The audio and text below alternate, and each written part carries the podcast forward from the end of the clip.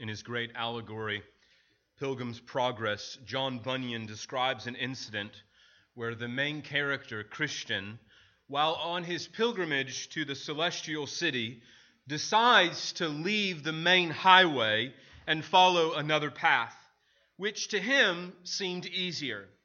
But this path led him into a territory of great despair, a man who owned Doubting Castle. Eventually, Christian is captured by giant despair and kept in his dungeon. He is advised by those in there to kill himself. The giant said that there was no use trying to continue on his journey. Well, as time passed, it seemed as if despair had really conquered Christian. But then, hope, Christian's companion, reminds him of previous victories. And on one Saturday night, about midnight, they began to pray and continued to pray almost until the morning. Now, as it was just before daylight, Christian surprisingly broke out in passionate speech. He began to say, What a fool I am to lie in a stinking dungeon when I may be as well at liberty. I have a key in my pocket called promise that will, I am persuaded, open any lock in Doubting Castle. Then, said Hopeful, that's good news. Good, brother. Pull it out and let us use it. And the prison gates flew open. Friends, promises are powerful. The promises of God are, pow- are powerful enough to unlock even the greatest doubts in our hearts. This morning, we want to think about God's promises and how God, in His Word, gives us promises so that we might have hope. In our passage this morning, we're going to see that God's faithfulness gives comfort, especially during difficult times. Uh, the promises of God and His faithfulness to fulfill these promises are really the foundation then of our hope. Our hope rests secure in the promises of God and His faithfulness to fulfill them. We can trust that the promises of, we can trust, excuse me, in these promises because, well, because God is faithful to His word. When God says something, well, He means it and He brings it into fulfillment. Friends, this is that wonderful truth we want to consider of God's faithfulness to His promises and how that gives us hope in the midst of difficulty. Over the last three weeks, we've taken just sort of a brief look at a short book in the Old Testament, one of the minor prophets, Haggai. Uh, Haggai was sent by God to preach a particular message to uh, the people of God in a particular time in its history uh, when the Israelites were, were really self centered in their priorities. They were more concerned about themselves than about God. Haggai was sent to turn them uh, tw- toward a God centeredness in their life, towards a faithfulness to following after God and his encouragement to rebuild the temple. We learn to put God first in our lives by pursuing that which brought God the greatest glory. So in our lives, we pursue God's glory and therefore put God first. Last week, Haggai continued his message by encouraging God's people to persevere in building the temple. They had began to kind of get lazy and, and discouraged in their building, and, and Haggai came with a message of perseverance. He said, Persevere, continue in what you're doing. That through difficulty, through difficult challenges or difficult circumstances that they face, God's, God's love for them, the Lord's covenant commitment with them would be what would encourage their perseverance. So, so you and I too were encouraged to persevere amidst the cloud of discouragement that surrounds our daily lives. So many things that, that we face daily uh, that discourage our faith, that cause us to doubt God and His love for us in Christ. And so now we want to turn sort of this final passage. It, we considered a lot, and then today we're just going to consider just a few verses and really words that are just power packed, packed, dripping with meaning. uh, to help us also have hope, uh, to find hope in discouraging times, to find uh, really strength when it seems as if uh, there's no strength to be had. In this final section, Haggai uh, doesn't address the nation as a whole as he had been doing. Rather, he turns his attention to one particular individual, one particular person out of all of the Israelites, one person he's going to speak to. A guy by the name of Zerubbabel, the governor of Judah. Well, let's look now at Haggai chapter 2, verses 20 through 23. Haggai chapter 2, verses 20 through 23. Hear the word of the Lord. The word of the Lord came a second time to Haggai on the 24th day of the month. That's December, 20, December 18th. Speak to Zerubbabel, governor of Judah, saying, I am about to shake the heavens and the earth, and to overthrow the kingdom that overthrow the throne of kingdoms I am about to destroy the strength of the kingdoms of the nations and to overthrow the chariots and their riders, and the horses and the riders shall go down, every one by the sword of his brother. On that day, declares the Lord of hosts, I will take you, O Zerubbabel, my servant, the son of Shealtiel, declares the Lord, and make you like a signet ring. For I have chosen you, declares the Lord of hosts. In our passage this morning, I want us to consider two promises that we find in these words. Two promises that God gives that I hope will give you encouragement this morning as we find their fulfillment in another leader in the nation of Israel. First, God promises to destroy the nations of this world to make way for a new kingdom. God promises to destroy the nations of this world in order to usher in a new kingdom. And then, secondly, God promises to destroy the nations of this world to make way for a new king. God promises to destroy nations and kingdoms so that he might usher in a new kingdom with a new king. So, those are the two promises we want to consider the promise of a new kingdom and the promise of a new king. First, God promises in verses 21 through 22 a new kingdom, a new kingdom that is going to come.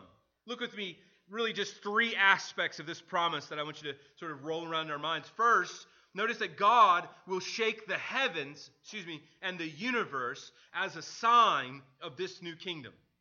So in verse 20 through 21, God is saying something about the universe here. He says, Speak to Zerubbabel, governor of Judah, saying, I'm about to shake the heavens and the earth.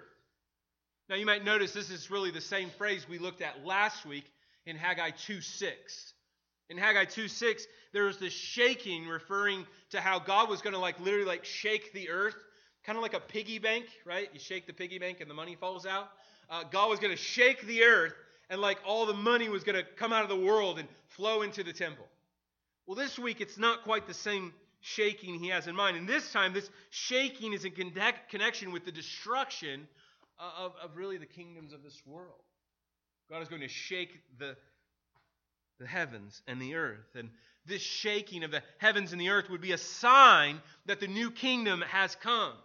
Uh, the, the shaking of the universe then would serve just as a reminder, as God's people saw it, uh, of his promise this day would be great and it would be powerful and be wonderful for their sight to see. It's not something that they were to be afraid of. But the second thing, the second sort of aspect we see of this new kingdom is that God will destroy kingdoms to make way for this new kingdom. That is, something has to die in order for something new to come. Something has to be destroyed in order for something, something else to rise. So, so not only does he sort of promise to display his power over the created universe, but over over the nations. He writes there in verse 21 I will overthrow the throne of the kingdoms and destroy the strength of kingdoms and the nations, and overthrow their chariots and their riders and the horses. Friends, the destruction of the kingdoms of this world makes way for this new kingdom. Uh, throughout the Old Testament, God is destroying the people of this world to make way for a new people, a new kingdom filled with his people. Really, if you look and think about the narratives of, of like Joshua and the conquest there in the promised land, but what God is doing is killing people to make way for his people. God is destroying nations so that he might raise up one nation for his own glory. In this case, the Lord promises to destroy the nations to make room for a new king and her kingdom.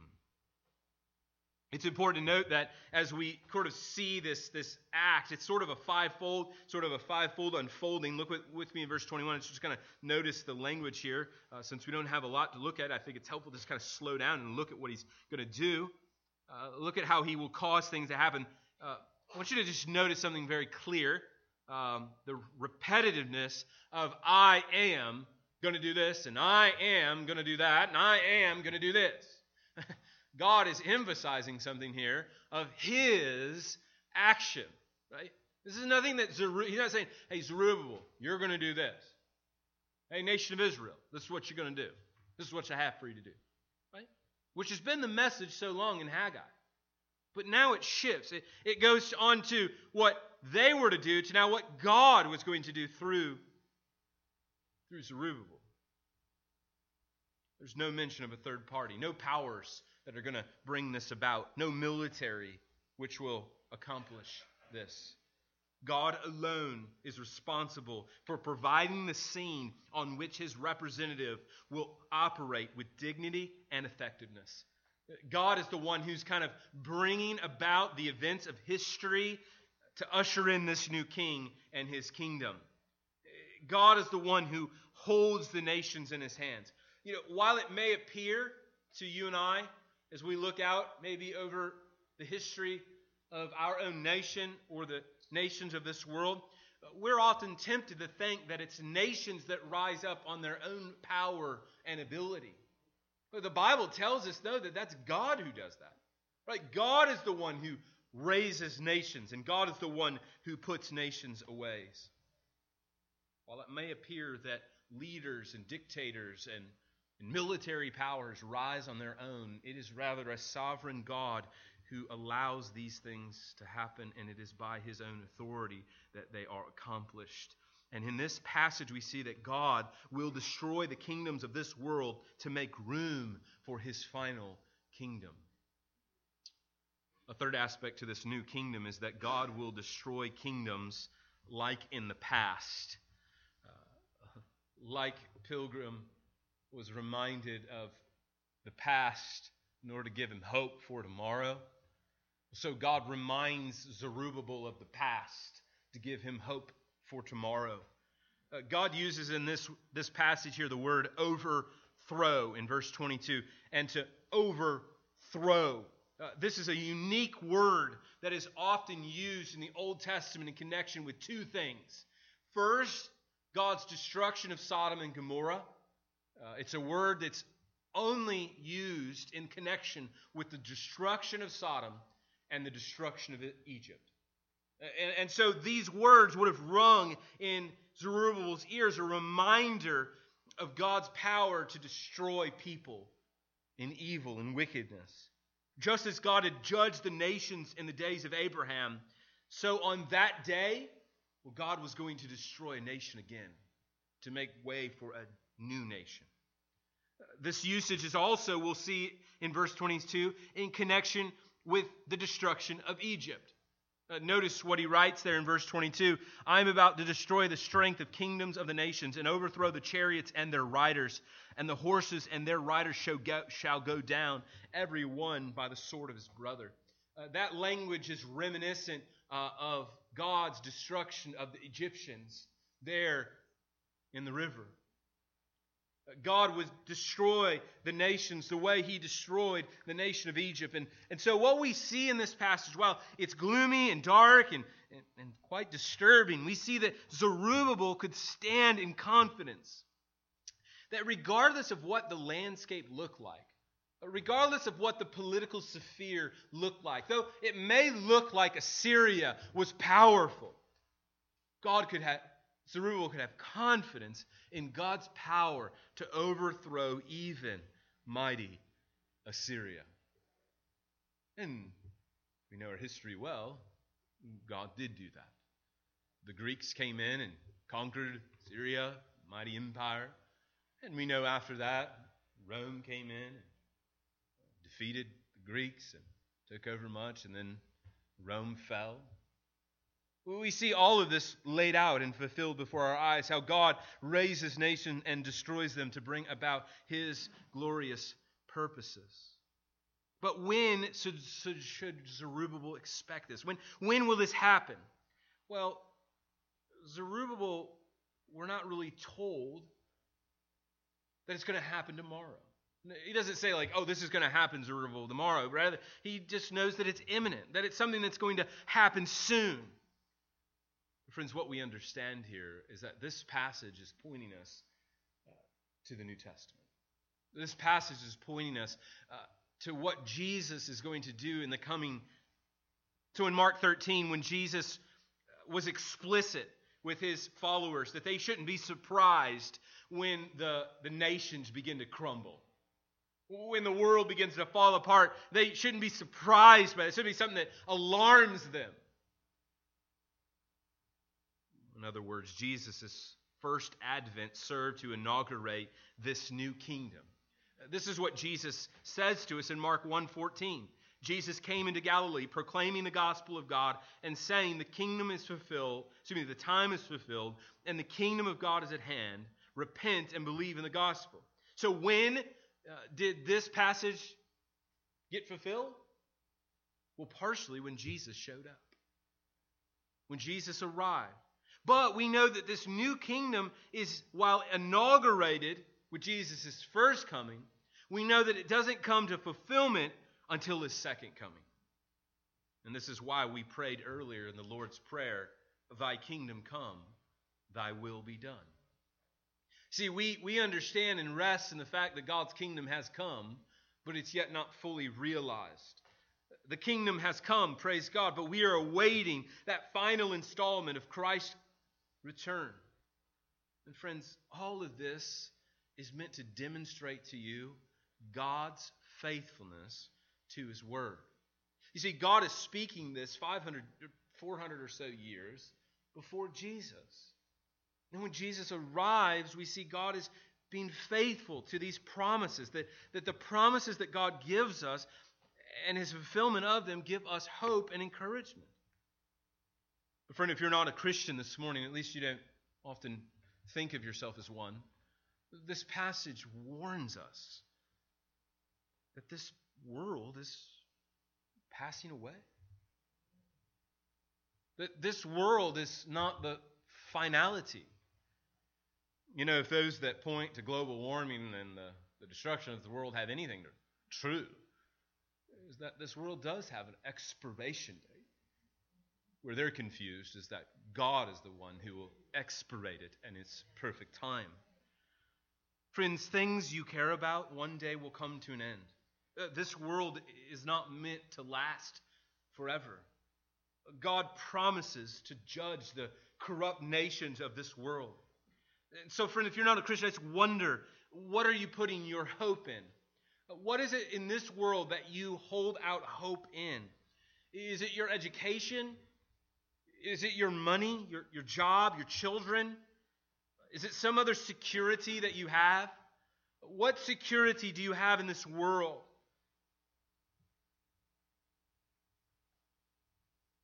Do you put hope in the fact that you know the sun will come up tomorrow?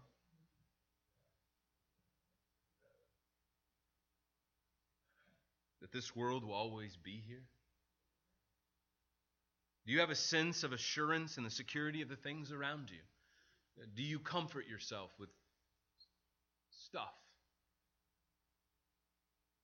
Friends, this is what makes Christianity so different from other world religions. Only Christianity puts our hope in something else, something outside of us, something outside of, uh, of feelings and things of this world. Friend, Christians don't hold out hope in this world. We don't hold out hope for, for countries like the United States or presidents or politicians. Why? Well, because we know that every kingdom of this world will one day come to an end. As the Apostle John reminds us in 1 John 2 do not love the world or the things in the world, for all that is in the world is passing away. Everything. Friend, what is it that you hope in this morning?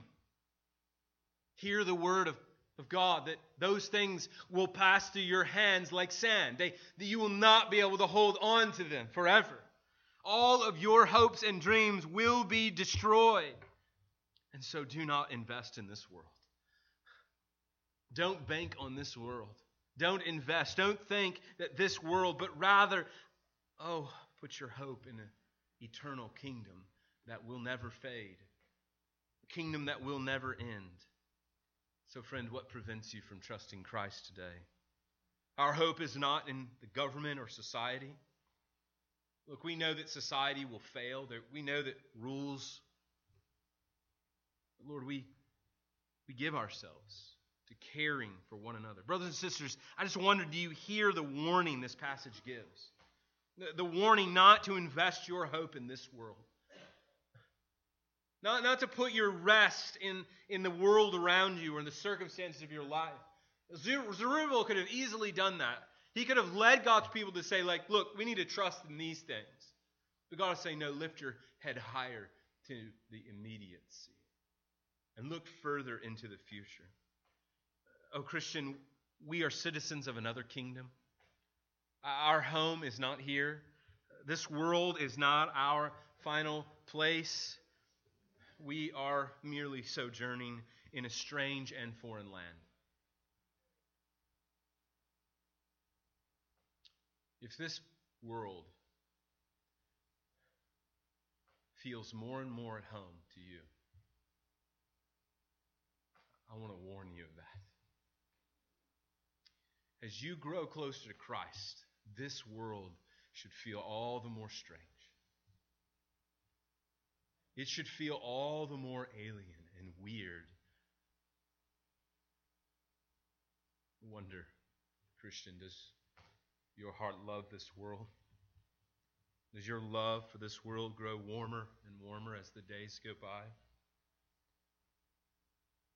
I pray you would fight that temptation. Pray you would resist the allure from giant despair. I pray that you would resist the allure of the prince of the power of the air that so often entices us to say, You're at home. You're at home. Rest, eat, drink, be merry. For tomorrow we will be gone. Don't listen to that. Brothers and sisters, I pray that your love grows for another world. That your love grows warmer and warmer for God's eternal kingdom that will come. And that your heart grows colder and colder for this world. Not for the people of this world, but for those things that the world offers. Pilgrim, I, I just pray you would see that we are on a journey here. Uh, that we are we're on a journey, and, and, and there's so many things that, that, that tempt to pull us away. And friend, this morning I pray that if you're filled with doubt, discouragement, despair, frustration, I pray that you would rest in God's faithfulness to bring about his promises in Christ. God has displayed his faithfulness in Christ Jesus. Uh, we don't have to look any further than Jesus to see that God is faithful.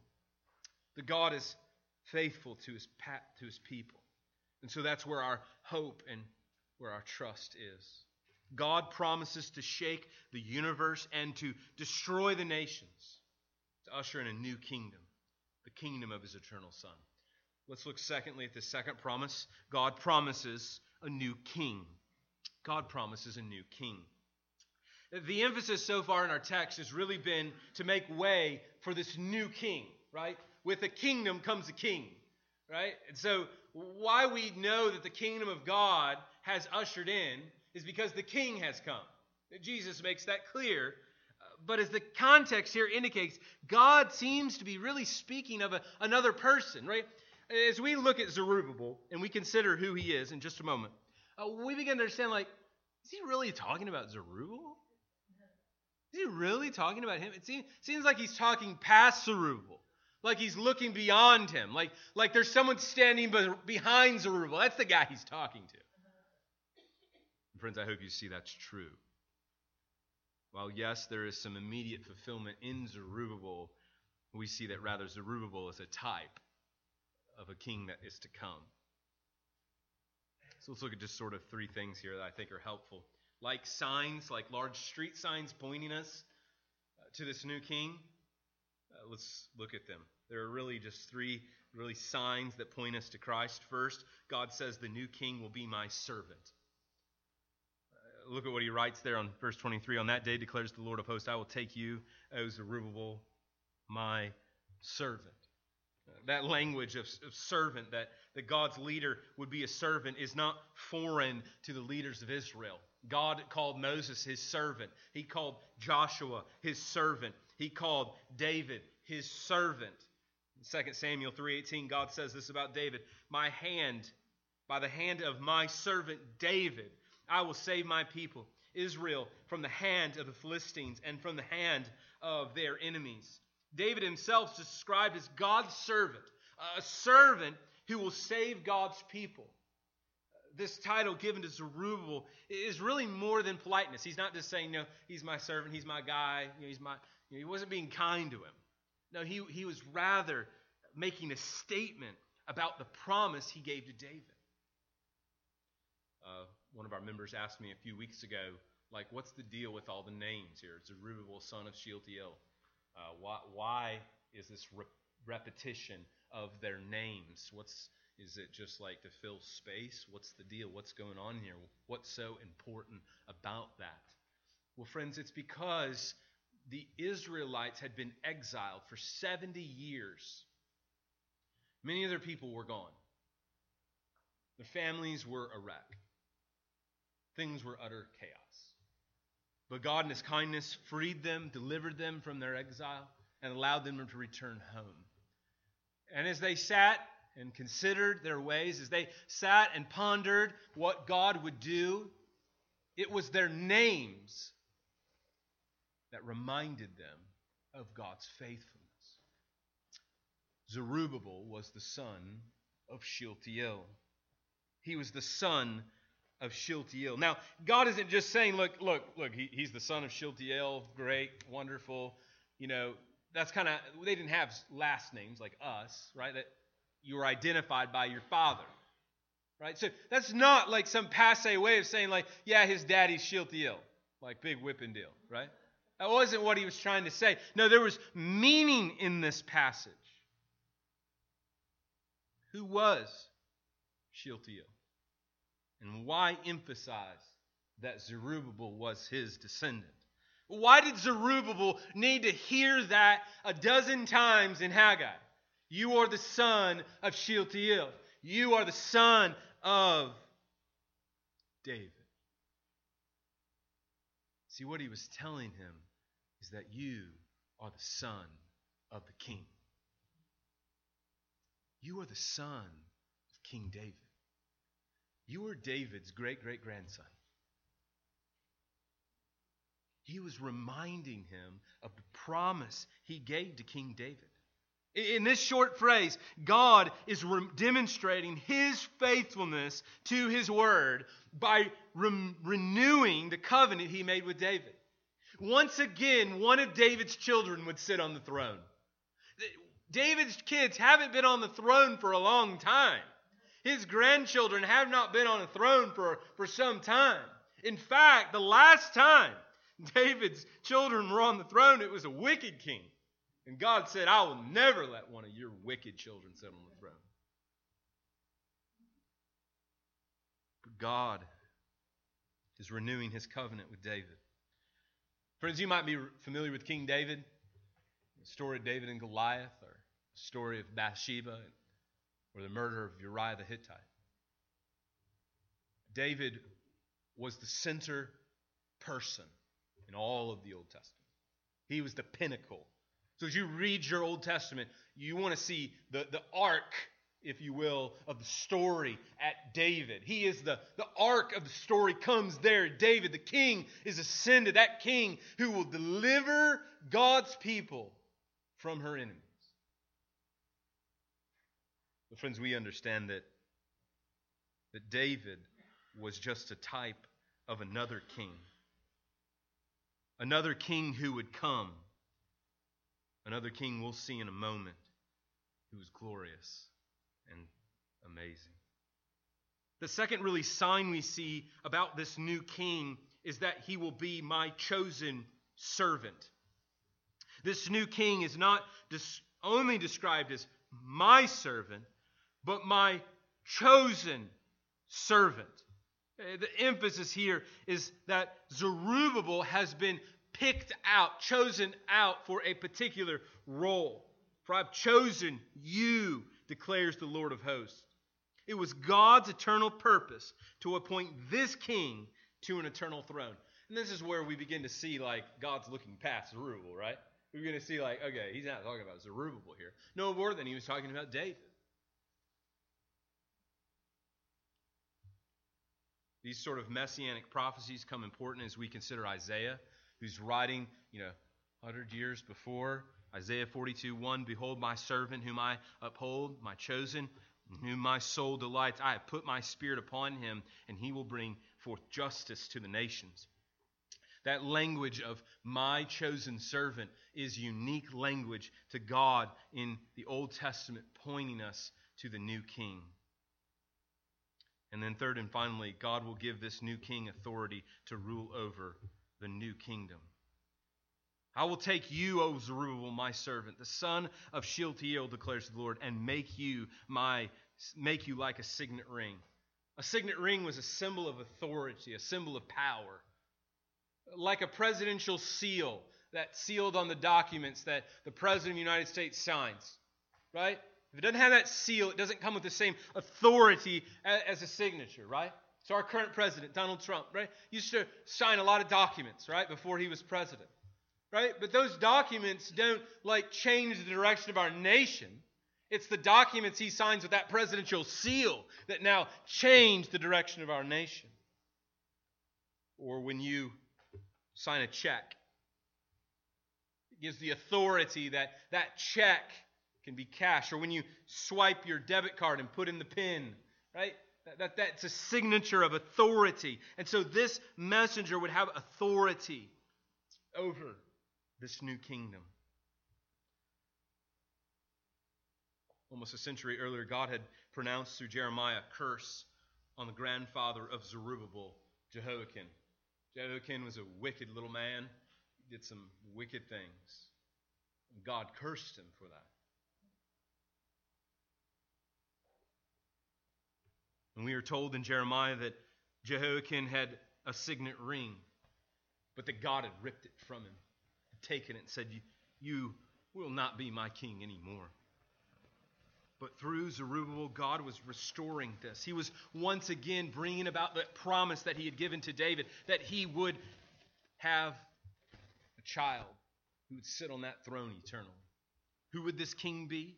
Who would fulfill these promises? Who would be the one who would sit on the eternal throne of David forever?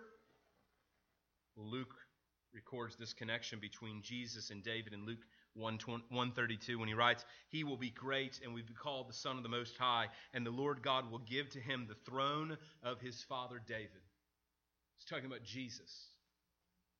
Or when we go to Matthew, we go to that, that genealogy that you always skip over and you never read, right? You see there right in the center of it a man by the name of Zerubbabel, the son of Shealtiel. Zerubbabel was the sign that God was not through, that God's promises would not fail, that he would yet restore his plan of redemption.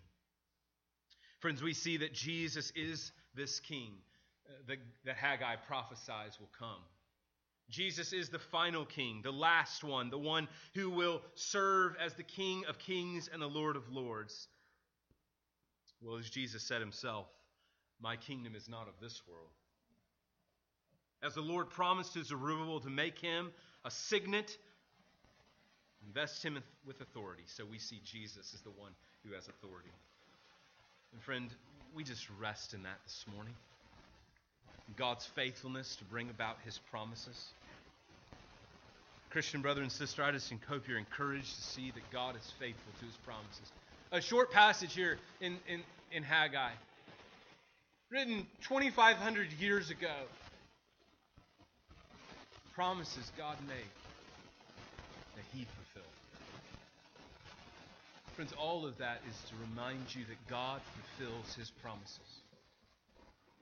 Do you believe that God is faithful? See, promises are like light in darkness. You see, it's in the midst of darkness that we pull out those promises and we see our way out. Do you doubt God's promises? Promises like, I will never leave you nor forsake you. Where I go to prepare a place for you so that you can be where I am. Or he who began a good work in you will carry it to completion. Do you believe that promise when you feel weighed down by your sin, discouraged to quit and give up on Jesus? Do you believe the promise that all that the Father give to me I shall never lose? You believe that promise? How have you forgotten them? And many more. Friend, I hope you're reminded today that God keeps his words. That God keeps his word. We may be accustomed to people not keeping their word, but God keeps his word. His past faithfulness gives us hope for tomorrow. Friend, I pray you take that key called hope out of your pocket unlock the despair of your own hearts. Let's pray. Heavenly Father, we give praise and glory to you in Christ. Much could be said about you and your glorious gospel power you've given us. And Lord, our prayer right now is that your word would bear fruit in our lives, in keeping with repentance. Lord, we pray that a better sermon is heard than preached for your glory and eternal good. We pray this in Christ Jesus' name. Amen. This morning we have